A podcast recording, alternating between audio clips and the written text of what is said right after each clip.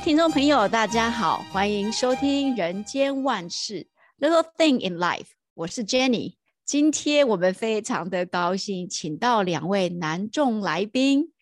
我们首先呢，要欢迎佛光净土执行长慧知法师。大家好，空中的朋友，大家好。第二位是国际佛光会世界佛光青年总团天马干部唐玉元。大家好，我是昱源。今天要跟大家分享大师的文章《机会》。大师在文章里面提呢，人的一生呢，总希望遇到很多很好的机会，但是机会呢，是随顺因缘的，是不会等待的，是我们要及时把握。甚至要靠我们主动争取创造的。那机会到底是什么呢？什么是机会呢？你了解吗？那在我们的一生当中，会碰到各种各样的机会，你知道怎么把握吗？你有看懂机会吗？把握机会，珍惜机会，我们才能够实现所有的梦想。那我们先来问看看昱源啊。昱源，你觉得这个机会是什么呢？据我了解你哈，我觉得你是一个蛮安静的，嗯，平常时其实跟你接触的时候，就会觉得你好像不太呃多言呐哈。那其实也看不出来你是不是这种会把握机会的人呢？我觉得我在某种程度上算是有把握机会的，因为我就觉得说我可能我把握的机会并不是全面性的。而是可能在我自己有兴趣的一些事物上，才会去把握机会。所以你的把握机会，就是说要看你喜不喜欢就对了。对，目前目前来讲是这样。所以你一定会也有很多机会，是因为你不喜欢，所以就流失掉的。对，也是会有，也是会有。所以你你你给自己打几分？如果自己是一个呃，是不是一个把握机会人？从一到一百分，你给自己打几分？应该到七十分吧，因为其实还是会有一些现实的情况之下，虽然说可能不是自己有兴趣的，但是你知道说这个东西对于自己是真的有帮助的情况的话，还是会去找寻一些机会，然后去创造、去把握。嗯，七十分，我还以为你你要讲说我给自己打三十分，没巧你打七十分，我我我还要问说那另外三十分去哪里了？对，另外三十分到哪去了？就是在在流失当中。对对对，还。还要再找慧智法师呢？那慧智法师，你觉得这个机会是什么？然后对你来讲，这个机会的定义是什么呢？嗯、这个这个问题呢，其实我我觉得也也曾经思考过很多次啦。那机会这两个字哦，看起来好像是一个一个门，然后进去以后，好像就海阔天空，或者就是开展起来了。我我自己觉得，机会其实是一个条件，就是说，它其实不是一个门票，踩上去之后。你就到美国、到纽约去了。我觉得机会是一个条件，它是一个因，然后它不是果，它不是成功，它不是那个果的成功。所以，所以我自己觉得，所谓的把握机会，事实上是创造因缘。就是你不管踩在哪里，你必须要加入一些助缘，然后去创造因缘，才有你你所期待的成功。因为我们一直在讲机会，就是。我觉得我们掌，我们一直觉得掌握到机会就代表成功，可是其实机会是条件，它是在佛教的这个佛法里面呢，它是属于因缘果报的因呐。所以你所谓的把握机会，其实就是你有的那个条件，把握住机会是你把握住那个条件之后，你创造下一个你期待的果啊。哦，所以从从佛教的角度来说，其实每一个当下都是好的机会，关键是在于。你能不能看到那是有机会的？你能不能把它掌握好？然后你能不能加入助缘去创造这个因缘？那我们刚才听慧智法师讲，我觉得慧智法师就是一个非常能够把握机会的人，所以应该从一到一到一百分，你要给自己打几分啊？我们刚才问昱源这个问题，我也要公平起见，也要问你。好吧，那我比昱源多一分好了，七十一分。哇，昱源慧知法是比你多一分呢。嗯，那另外二十九分就是还要再继续努力啦，这样子。好，那这个大师哦，在机会里面哦，有有讲到四点哦，如何来面对机会的的这个状况哦。第一点呢，哈，大师在文章里面提到说，脆弱的人等待机会哦。他在文章里面说：“生命有限，时间不会容许你三等四拖，因此不要缅怀过去，不妄想未来，及时奋发图强，努力振作，切莫因为等待而消磨人生，白白空过。那我们首先呢，来问 议员哈，这个大师在里面提到说，脆弱的人等待机会，你觉得你是那种脆弱人等待机会的吗？嗯，等待机会哦，其实我觉得蛮多人都是，也不是说等待机会，他们是在等待时机啊。嗯，因为可能有时候要做一件事情，他们会觉得说时机还没有到，可能因缘还没有成熟，就会开始去等待。哎、欸，你你知道吗？你你你刚刚讲到这个哈，我突然想到一个问题，嗯、就是有一句话叫，你知道我们古时候有一有一句话叫“秀才不出门，能知天下事”啊，有没有？嗯、那你不觉得现在的秀才很多吗？蛮多的，就是秀才就在家里面拿一个手机就可以知天下事，所以我就觉得我们古时候的人还真的蛮厉害的。觉得秀才这件事情，你说等待机会，你刚刚说，其实我觉得是这样子吗？是我们其实在家里面，或者是你就是等待这样子的机会，好的机会就会来了吗？其实不是，因为其实你说秀才不出门，那他为什么能知天下事？就套用在现在的情况下，嗯、现在的资讯科技非常非常的发达，所以他可以运用网络的世界去看到世界各地可能不同的很多的资源跟知识。那我们刚刚提到说，你是这种等待机会的人吗？嗯。我觉得你应该不是等待机会的人，对，这我一看就知道你不是。因为我举举一个我以前念书时候的一个例子好了，呃，我为什么会说我在把有兴趣的事情上会把握机会？就在高中的时候，其实我对于呃，我是念资讯科的，当中有一门课是那个计算机概论，我是蛮有兴趣的。那其实计算机概论它所涵盖的东西非常非常的广。那因为有兴趣，又觉得需要努力的去认识这里面的相关知识，在开始上这堂课的时候，其实以前课堂老师都会去选所谓的小老师，然后我就有想说，诶，我今天如果有机会去争取这个小老师，我就可以，譬如说在除了上课之外，我会有更多的时间，然后会更有机会可以接触到老师，然后去发问，然后让自己在这个方面的知识更加提升。换成另外一种想法，我觉得。这是一个很好的机会，因为我可以去接触老师，然后我可以在这个过程发问，或者说可能老师会有额外的一些指导，嗯、可以学习到啦。对，嗯，是的。慧智法师呢？嗯这个大师在这个机会的文章里面哦，在第一段里面有引用居里夫人的这个呃两句话哈、哦：弱者坐待良机，强者制造时机。那慧智法师，你觉得呢？师傅的那个文章哦，他引了居里夫人句话。它的分别不在于弱者或强者，而在于一个是坐待，一个是制造。所以那个制造其实是大师他在说明的一个概念啊。其实等待哈，等待其实没有不好，因为等待其实也是一个助缘啊。有时候时间也是一个很好的助缘良方嘛，稍微缓一下。但重点就是在于你在等待的过程当中，你在干嘛？你是空等呢，还是你慢慢的亦步亦趋的？往你的方向前进。我我们我们还没有遇到好的机缘的时候，其实我们可以先发愿，就是发愿你就会有力量，发愿就会有方向。我我我的有一个好我的一个好朋友呢，叫做星云大师，亦师亦友。我讲一个他的故事啊，他的故事其实都都很震撼。其实大师他我们都知道，他诞生在一个动荡的战争时代。那似乎在那个动荡的时代，其实当时的佛教走在一个发展的上的低潮。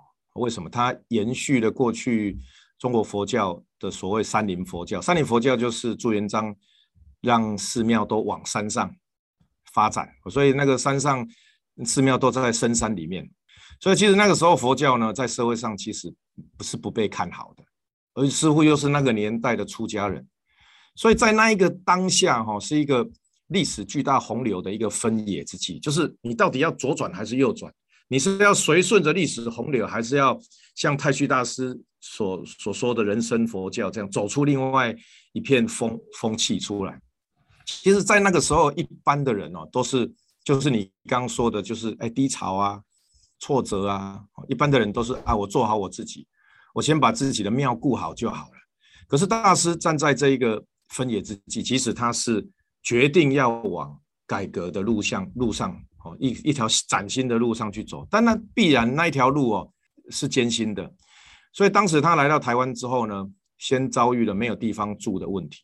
可是你看哦，他在等待，他就先帮忙这个东初长老编杂志。对。可是他在这个编杂志的时候，看起来并没有在做改革。可是他透过文字的力量，跟读者做观念的沟通。还有什么？还有他在编杂志的时候，必须要去采访一些年纪比他大的一些长老。对。那一些人其实都是当时佛教界的佼佼者。嗯。他除了可以让自己安顿，他也没有闲着。好，让自己不断的在酝酿跟累积，乃至于一直到这个，我们知道都监院院长慧传法师他的阿公啊，李觉和老居士，后来也出家了，叫慧和法师。嗯，他呢就邀请师父到了宜兰去弘法。哇，那个时候其实师父已经酝酿了足够的力量，在那边开始弘法的时候就开始开展，就开始出现了庄师傅啦、龙师傅啦、慧师傅的那一代的长老。来帮师傅做弘法立身的工作，所以其实师傅从来到台湾一直到驻锡宜兰的这段时间也不算短哦。可是他的等待呢，不是空等啊。我觉得那个所谓的不幸啊什么，我觉得那个都只是起点而已。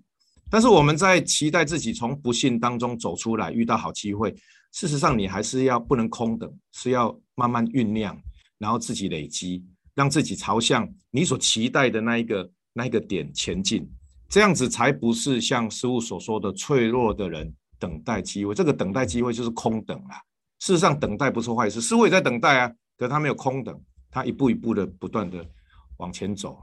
没，刚才从这个慧智法师跟议员的分享哦，我突然想到，我们从这个大师的文章里面就有两种习惯哈，就是我们习惯性会去等待机会。我们有一种人，他就是等待，就好像守株待兔一样。然后第二种人呢，就是他等待机会的时候，同时呢，他也会知道自己为什么要等待。那这个倒是倒是一个可以值得思考的问题哦。那第二个，在大师的这个文章里面讲到，勇敢的人把握机会。那大师在文章里面提到说，勇敢的人呢，不但能认清时机，还能够起身行动，不管成功与否，都会从中学习，再创造更多的机会。这个慧智法师，嗯，这个勇敢的人把握机会，哈，其实我们佛光山的法师，哈，应该都算是勇敢的人。而且哦，有很多的机会也一定要去把握。这我们真的是很好奇耶。这个呃，来佛光山之后哈，这个我发现佛光山的教育方式好像就是你在还来不及后悔的时候就接手了，知道吗？我就我就常形容说，在佛光山的教育方式就是丢到大海里面去学求生。这师傅就是把你大师就是把你载到海的中央，然后把你丢下去，然后接下来你就要自己学会把怎么游回来。那我我自己的经验是我过去是学学体育的，我来到佛光山之后，第一任的工作结束之后，大师要我接手建筑，就是现在这个佛光净土的工作。那其实我真的不懂啊，那师傅就会教我一些，他怎么教呢？他就是我记得印象很深刻，就有一次我在开一条路嘛，然后那条路很宽，十六米，就是现在的佛光大道，然后我正在。监督两台怪手在那边整地挖路啊什么这样，然后大师的车呢就就开过去，看到我就停下来，他就问我说，你在干嘛？我就说师傅，我在我在整路面这样，然后他就问我说，这条路多宽这样？天哪，我根本对长度没有什么概念。然后诶，那个工程师教我说，走一大步就是一米。我说师傅，你等我一下。我就从最左边一直走走走走走到最右边，哎呀，算起来是十八米。我很开心的跑回来的时候，师傅的车早就跑掉了。师傅师傅车为什么跑掉？他觉得这个笨徒弟。我问你几米，你还要去量？好，没关系，师傅没生气。后来到了佛馆的佛光楼，然后我们一群人浩浩荡荡的，师傅在会在在视察工那个装潢，然后就通知我也要去，我就跟在师傅旁边，就到了一个一个转折的厅堂啊，师傅就问说。这个厅堂这边到那边多宽这样子啊？惨了，我根本也没概念。我就说师父，师父大概大概大概六米吧，这样。师父说，我觉得你脑袋有问题耶。你负责建筑的人，你长度都不知道，你要怎么负责啊？这样子啊？哦，其实当下其实真的压力很大，就是师傅随时都会问你很多的数字啊。我就在这样子的过程当中就开始学习。其实我我本来真的是真都完全不懂建筑，所以后来我我所有的课所有的学习都是在我开会的过程当中。每次开会的时候，所有现场的工程师他说的内容就是我上课学习的方式啊。那就这么这就这就这么样的过程当中，慢慢的也开始对建筑有熟悉。有一天呢，如常法师对于我学体育，但是却接建筑的这个议题啊，他也蛮好奇的。你知道这就是一个机会嘛？你刚刚讲说这个怎么把握机会，有没有后悔？其实，在佛光山来不及后悔，你还来不及选择跟后悔，你就必须要接了。你知道，他就问星云大师，他说：“他说师傅，你为什么要选一个？”都不懂建筑的人来接佛光山这么重要的单位，叫做佛光净土。你知道师傅怎么回答他吗？师父说：“因为他不懂啊，他才敢接啊。他如果懂哦，你看哦，什么人才会选择要接或不接？他有分别嘛，对不对？对对。什么人会后悔没有把握机会？因为他犹豫了嘛，对不对？可是师傅选了一个人是还不知道要犹豫的人。”嗯，师傅选择了一个还不会分别的人，他就把他丢到大海的中央，让他开始学习怎么游到岸边来。所以我，我我我自己觉得哦，就是面对机会呢，就是遇见，嗯、遇见了呢，就全力以赴啦。我觉得不要给眼前的因缘太多的分别，有所谓的好的机会或不好的机会。当你分别了之后，你再回头来看，原来那个你本来定义不好的机会，原来它是一个不错的机会的时候。你才有所谓刚刚 Jenny 说的后悔嘛，嗯、对不对？对。但是如果你你随顺着到了哪一个转折点，你就好好的开展。哦，就像当时大师一个不小心就来到了台湾，可是他也开展出一片天呐、啊。那他会不会后悔？他绝对不会后悔，因为他已经走到这一步路了，没有所谓后悔不后悔的问题啊。所以我自己觉得遇见遇见任何机会，我们就全力以赴。就没有所谓后悔不后悔的问题。嗯嗯，谢谢慧知法师，哇，这故事好精彩。那我自己也觉得说，有时候你来不及想的时候，反而会做得更好。对，没有包袱。对啊，就像我做这个音乐创作，其实其实我以前最讨厌的课就是作词作曲，而且都是差一点要被当掉的，因为我觉得说我我吹。法国号的，我干嘛去给他作词作曲？根本没那个必要。可是，一到佛光山就发现什么？我要做，我要作曲，作词作曲，哦、作词作曲。我说，哎，以前就会觉得说，为什么以前没有好好的学呢？老师，对不起你啦。所以就是 没有去想，然后就会想到说，反正就是常住有需要，然后就是勇敢就把它做了就对了，就这样子，创造另外一片天。也是也也是真的是这样子，嗯、谢谢慧智法师。那玉圆呢？玉圆呢？来，你来，你也来聊聊你的。好，其实刚刚听慧智法师在讲那个会有犹豫的问题啊，我就想到我两天前才刚发生的。我们这两天刚好去那个金光明寺受训，我们在学那个开无人机。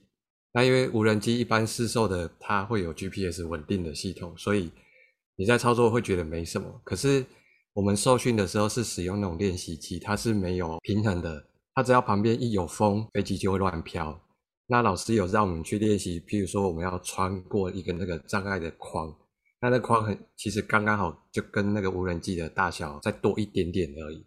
那你可能要穿过的那一刹那，旁边的助教会指导你说：“哎，你就左一点，右一点，好，可以冲了。”但是很多人我。就包含我自己啊，在要过去的那一刹那，就会觉得说好像还是会撞到，然后就会犹豫，那你的那个遥控器就会稍微操控错，没有办法成功的穿过那个那个框。其实这个再回想到以前啊，曾经有跟人家去参加过那种教诶、企业的教育训练，他有一些破冰的活动啊，讲师讲课啊，甚至会有一些探索教育的。那他这个探索教育主要就是要让你从体验他所设计出来的活动过程，思考你有什么样的一些想法，那再去结合到可能在企业的工作上有没有一些可以提升帮助的。那这一种的课程，它其实到晚上都会有一个小组的座谈或分享的时间。其实那个时候就是年轻嘛，总是会有一些没有自信、啊嗯。所以你是说你现在不年轻了，是不是？没没没没，我是说在那个时候更年轻，更年轻，对对对对，就是要讲清楚哦。那个时候更年轻哦，嗯，更年轻的时候，更年轻。那因为就是涉世未深嘛，然后会很多很多的那种在自信心上面不确定。嗯哼。那所以在这个分享过程，他们都会去说：“哎，你有没有什么想法想要提出来的？那可以踊跃的发言。”那其实我就有相同的状况，不敢发言。可是到整个分享会结束之后，因为我们也被整个气氛带得很热络，然后心中确实有产生了很多很多觉得很有趣，可能也会有帮助的想法。然后整个分享会结束了，我们还是没有讲到什么话。可是我们就会再去找我们的这一堂课的老师，会再去提出，哎，其实我们刚刚一开始有这样的想法，可是我们一直不确定我们到底表达出来会不会是正确的，会不会有帮助。那那时候讲师就有给我们一句话说，其实你不用怕说你讲出来到底对或不对，因为你我有讲出来，你有发表了，人家才会给你建议。那这当然就是。你有讲出来，你才会有创造这个机会，让自己知道说，我所想要表达的，我所心里所想的，到底正不正确，是不是可以帮助到我们整个团队？嗯，所以你刚才分享的这个故事，刚好就是因为文章上面讲说，勇敢的人把握机会，所以你就是那个不勇敢的人，所以就没有把握机会，没有讲出来，没有讲出来，对对对，对对对，我了解你，所以后面都会尽量的勇敢的去发言，让自己的想法表达出来，然后。经过大家讨论，才会知道说，哎，这个方法到底可不可行？嗯，所以大师说，勇敢的人不但要认清时机，而且也要能够起身行动，这样子。所以我们其实应该要做这样子的人，所以才可能才能够把握机会学到东西。这样子的故事，应该我们所有的这个听众朋友应该有很多类似的经验哈。那大师在文章里面的第三点呢，提到这个敏捷的人运用机会。这个敏捷的人呢，不但能够掌握机会，甚至还能够利用机会，为自己、为他人创造机会，造福大众啊！所以要训练自己呢，这个敏锐的思考、独到的眼光、跟宽广的远见和积极的行动力，运用机会啊，才会迈向成功之路啊！嗯，我们讲到这个运用机会。我要问一下慧知法师，这个这个运用机会哈，其实掌握机会、运用机会，其实在我们一般来讲哦，真的是不不是这么容易的事情呢。这个议题呢，其实就是要回到刚刚，就是你怎么定义什么是机会啊？我就我在一开头的时候我就讲说，很多人都认为那个机会是一道门，像小叮当的一道门，打开就是一一片极乐世界，什么都不用努力就有机会了。可是。其实大家都只看到那个果啊，哦，就是佛教里面的因缘果的果，就是那个结果。可是大家从来不会看到那个因在哪里，就有点像我们在在玩那个扑克牌的时候，哦，你你你手上拿的牌，你都觉得别人的牌比你好，你的牌不是好的牌。可是对于一个一个会打牌的人哦，他不管里面的组合是什么，诶，手上的牌是什么，他总是会创造出好的组合。然后摊出来的时候，赢得了这一局。这样，我我记得我在刚来佛光山学院毕业之后啊，我第一个领的工作呢，叫做总务啊，就是总务管仓库的那个总务。那我那个时候心里就想说，诶，我我是师大体育硕士毕业啊，怎么来佛光山是负责仓库啊？跟我期待的有点有点落差这样。然后第二个工作呢，第二个工作叫做警官。我那个时候常穿着围兜，穿着雨鞋，拿着锄头，在佛光山的后山除草，真的像农夫一样撒种，然后期待那个太阳花长出来。然后传院长还说，过年要让它开，哇塞，那花又不会听你的话，就赶快去研究，你知道。然后第三个工作呢，叫做车辆。我那个时候要负责都监院辖下的二十几辆车，还有三十几台电动车的一个维护保养，其实都跟我当时大学所读的哦不一样。然后接下来又做了一个工作，叫做事务监院室的监院。事务监院室其实就是所有你想得到的事情都在那个事务啊。事务就是寺庙的寺，然后事务的务，服务的务嘛。所以就是寺庙里面所有的工作就是这个单位负责的。哇，杂七杂八，上天下海，所有的事都是他负责。可是等到我从事务监院室离开，接了佛光净土，就现在这个工作之后，我才发现。这所有的工作为我现在的工作铺上了一层又一层的累积啦，哦，所以我我我就有一个很深的体会，就是其实这个世间呢，有一个现象是永恒不变的，就是酝酿跟累积啊，时间的酝酿跟点滴的累积是这个世间永恒不变的现象。那那我们永远都不会想要努力的去走过时间的酝酿跟这个点滴的累积，总希望那个机会之门啪打开就是荣华富贵，这样就是所谓的人生胜利组。那我在佛光净土这个时候，我发现我怎么跟景观公司在开会的时候，我可以跟他们侃侃而谈。然后那个设计师还问我说：“慧珠老师，你是学景观的吗？”我忽然愣了一下，我不是学景观的啊，那你怎么都知道这些花草的名字？哦，我就跟他说，因为我过去跟他们生死与共啊，我没把它种好，我可能头就要被摘下来了，对不对？所以我必须要认识它啊，对不对？那我呢，从来佛光山就在山上，可是我现在要建一座寺庙，我根本没有去过别分院，我怎么知道寺庙怎么运作？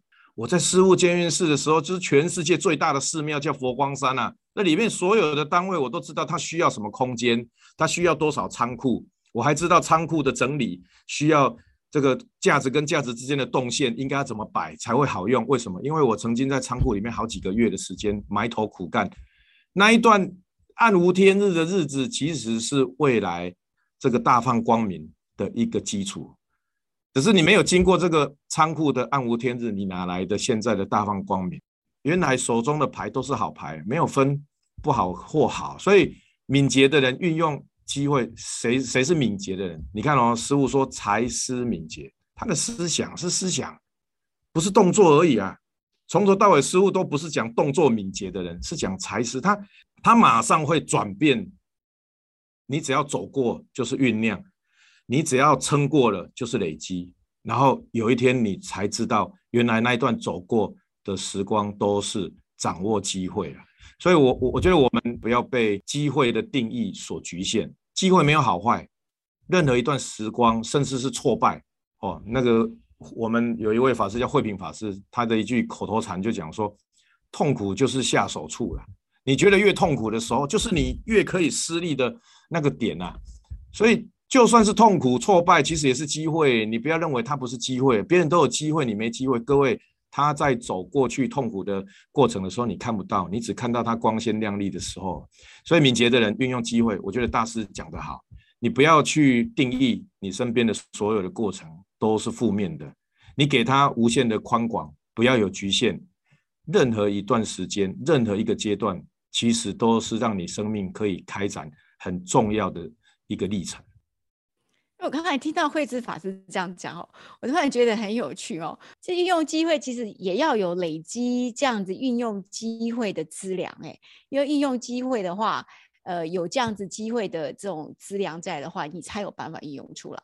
那郁圆呢，你自己从事这个教育工作，你平常只是怎么样呃教学生的？真的是很好奇耶，你怎么教学生把握机会，或者是说？嗯，你平常时怎么样去运用这个时间？怎么去运用这样机会来教导学生？我目前其实也是刚好在师傅所说的总务单位，我在总务处。那现在接触的学生也比较少，但前一段时间有在学务处待过，然后那时候确实就是会接触的学生比较多，我们要负责他的一些品德教育啊。那其实。就我们自己当过学生，也会知道说，年轻的时候血气方刚，甚至懵懵懂懂的，或者说对于一些是非对错不是那么的清楚，可以去判断。那其实对他们的方式，我就有点类似，因为我看过我们的同仁在指导学生，我就觉得他们的方法蛮好的。他们可以当良师，也可以当好朋友。有时候不见得会等到他们真的发生状况才找他来。可能在前面有几次的一些经验，知道说，哎，这个学生有可能即将可能要犯错之前，我们就可能都会找他聊聊天啊，跟大家分享一下生活的故事啊，听听他的想法，然后去引导他，然后慢慢的让他会知道说，其实人生的一些目标上面有很多东西，或许在学生时期他并觉得我现在就是只需要玩乐，只需要念书而已，对未来的规划会完全的。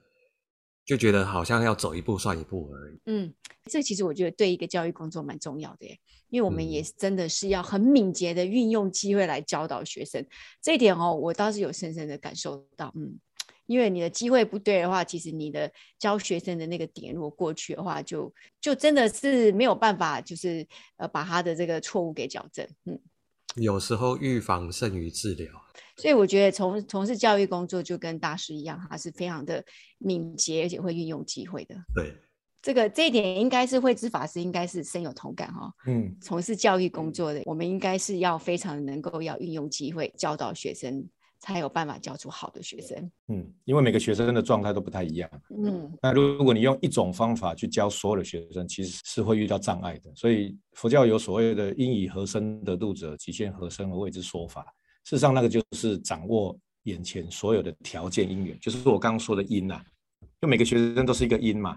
那你期待他往那个方向前进，可是其实你要做的是加入助缘，而不是改变这个因，因为这个因已经固定了，它与生俱来就带来，它个性、它的习惯、它的资质都不一样。那你加入助缘之后，就朝向我们要的目标去做努力了。这个就是一般坊间说的这个目标管理。其实目标管理是定一个目标出来，但它不是改变那个起点，而是加入助缘，去把那个路径画出来，让它朝向那个方向。去前进。嗯，这运用机会，如果我们可以加上助缘的话，其实我们这个运用的会更更顺利，能够把握的就是更更宽阔。是是，就不会有局限了。那我们刚才讲到这个运用机会哈、哦，我们就进入这个大师所提到的第四点：能干的人创造机会。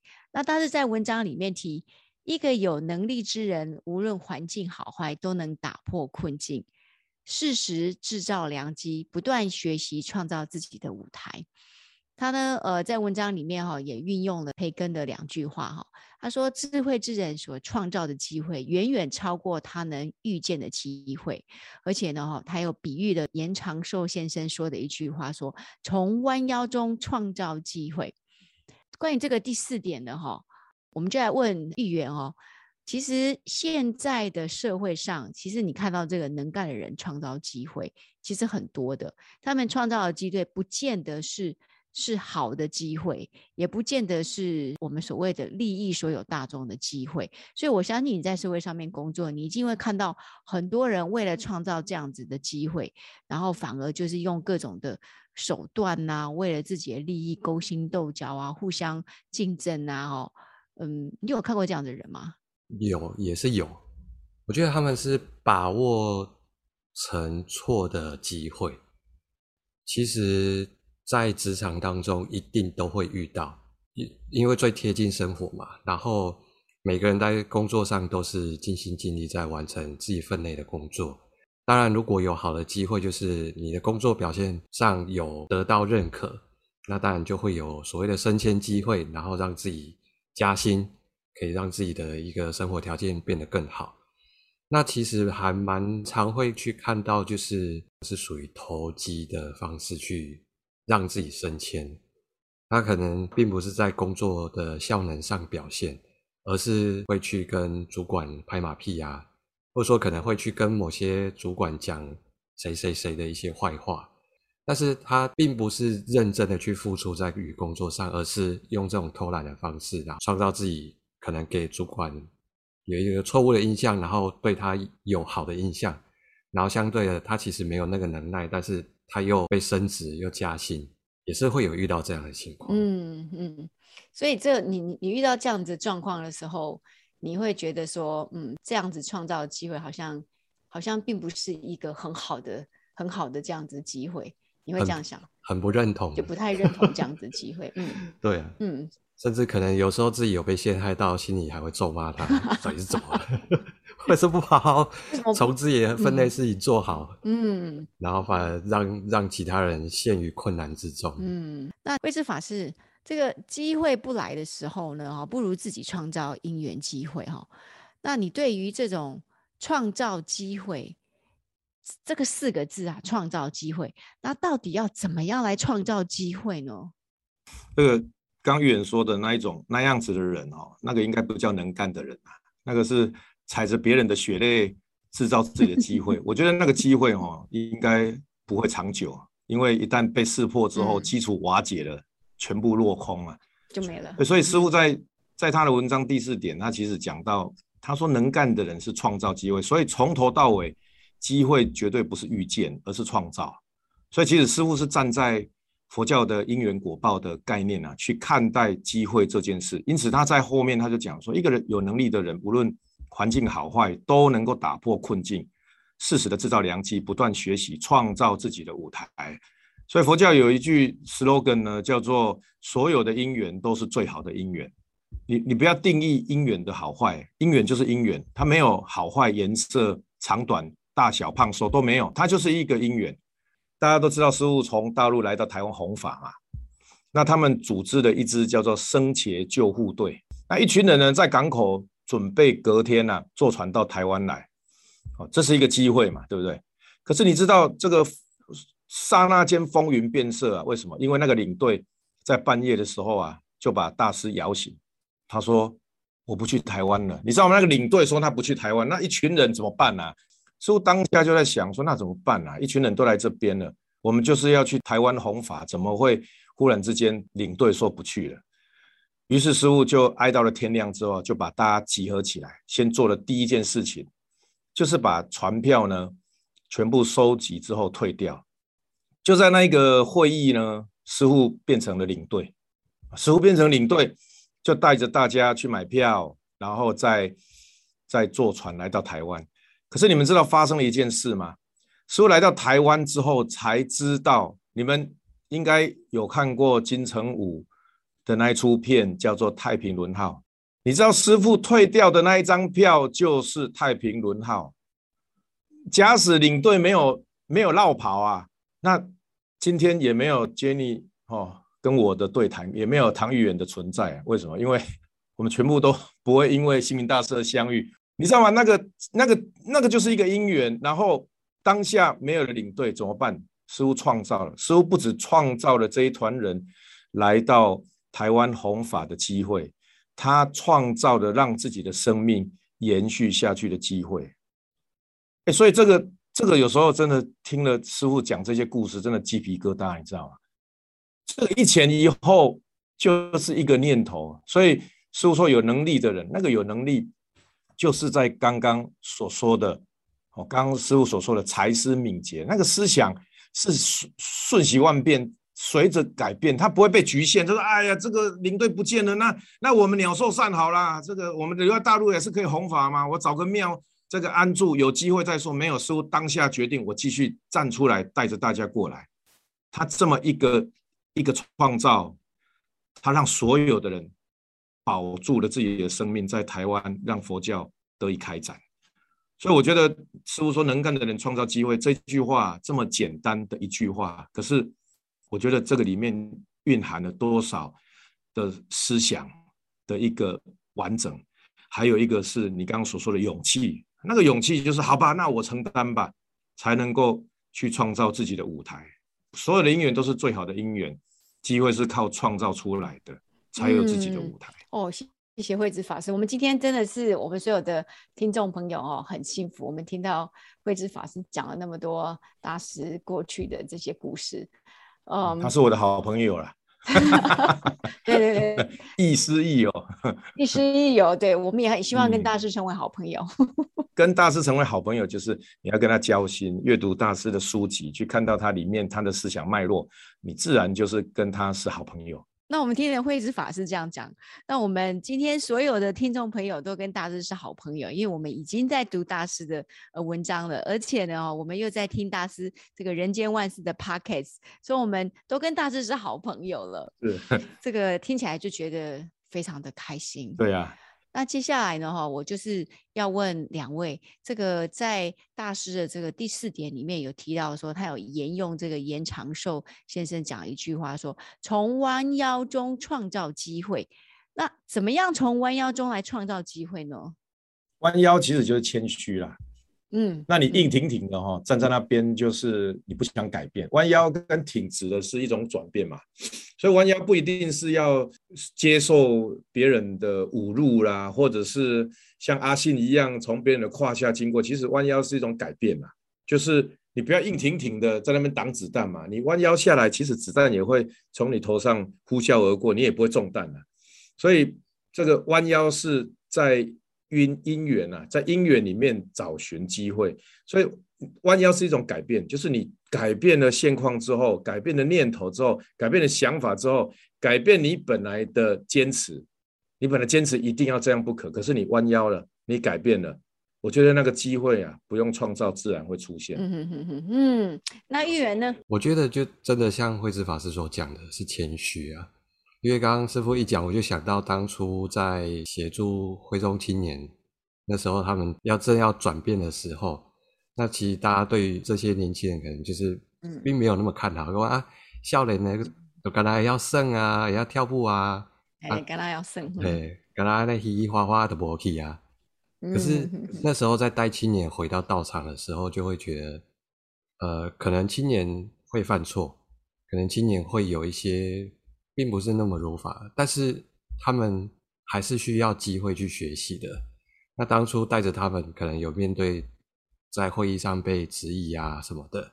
那当我们就是弯腰道歉，然后让他们知道说，哎，其实我们青年有诚意，是希望可以在这个地方有发展，那也希望可以得到常住啊佛光爸妈的一些支持，然后可以给我们一些教育的机会。或者说给我们一些资源，让青年可以发展的更好。嗯，那当然，经过这样之后呢，会中青年确实也越来越好。嗯，然后这也得到肯定。然后很多佛光爸妈之后的第一个想法工，哎、欸，啊，基本上被板上面瓦当，那今年先来锤青年，嗯，先该也是赶紧顶顶起来，顶起来，就把青年的时间都分配给佛光会了。所以这个这个也是一个呃，从弯腰中创造机会哈。对，嗯。就议员接受了现况，接受了现况就是弯腰。嗯嗯，但是我有一个有一个这个很好奇的问题哈。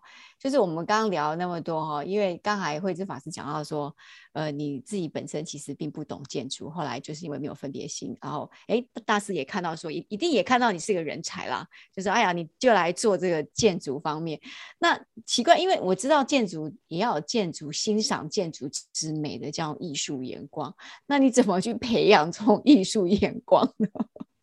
这个我就很好奇了，这个我一定要问一下。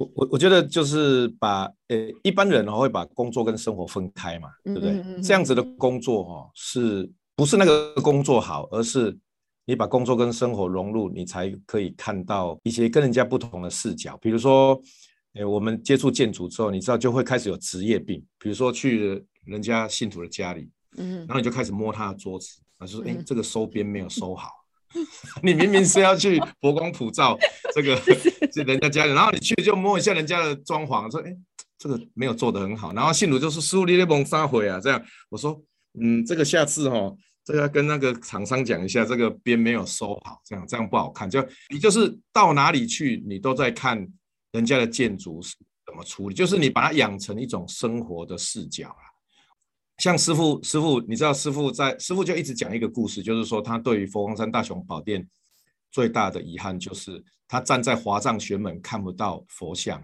他希望站在那边就看到佛像啊！我就问师父说，为什么你希望看到佛像？若隐若现的不是很好吗？这样他说信仰呢，你要创造一种情境。他说你跟佛像之间的关系呢，叫做可望而不可及。可望望就是。看见的那个望，可是可不可以的可哦，不是饥渴的渴，可望而不可及，及就是若即若离的离，就是你碰不到它，但你看得到它。师父就说：“那你会怎么样？”我说：“我会往前走啊，我想要看清楚它。”他说：“对，那个感觉就是信仰。”他说：“你就是远远看到佛像好庄严哦，三尊三宝佛在那边耸立着，然后你好想要靠近它。”他说：“那个就是一种学佛的情境，你要让人家有那种感觉，所以。”从那个时候开始呢，师父在指导的大殿从横的变成直的。我从师父的这一段话里面，我发现师父对于建筑的成就来自于他在生活的点滴都在思考，怎么样子做才能够创创造佛子佛教建筑最大的价值，跟他应该要有的展现。所以我我我也是用这样子的方式啊，就跟师父学建筑，不是他告诉我怎么建，而是他怎么去看待。建筑的角度，还有他怎么从生活当中去学习建筑。你看他建不好之后，他下一个一定要改善，大概是这样子的历程。让我慢慢的可以对建筑有一些认识啊。不过还在学习啦，还要弯腰才能够创造机会。